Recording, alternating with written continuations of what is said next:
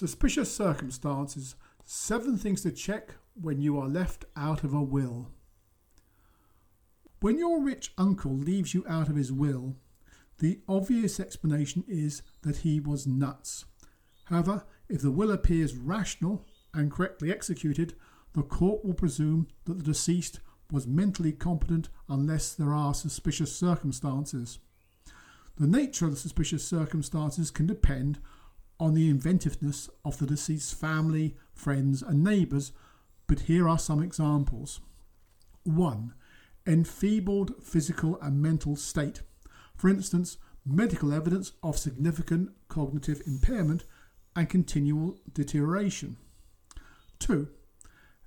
Evidence of confusion. For instance, concerns by friends that the deceased would sign anything put in front of him. 3 lack of care in preparation by the lawyer. For instance, no written record or over five, make that 15 typos. 4. A carer left a substantial benefit. 5. Terms of the will departed significantly from previous will. For instance, it excludes a person you would expect to inherit. 6. Questions concerning the witness. For example, a doctor witnessing a will should not only be satisfied as to the capacity and understanding of the deceased, but also make a record of his examination and findings. 7. A beneficiary receiving substantial benefit was a controlling force behind instructions to make the will. For example, the beneficiary took a relative to instruct a lawyer and was in the lawyer's office when the will was signed.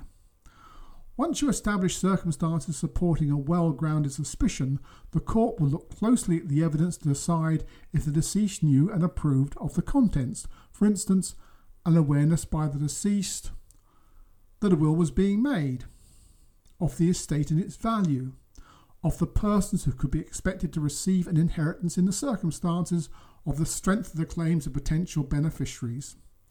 The court must be satisfied that the will reflects the real intention of the deceased.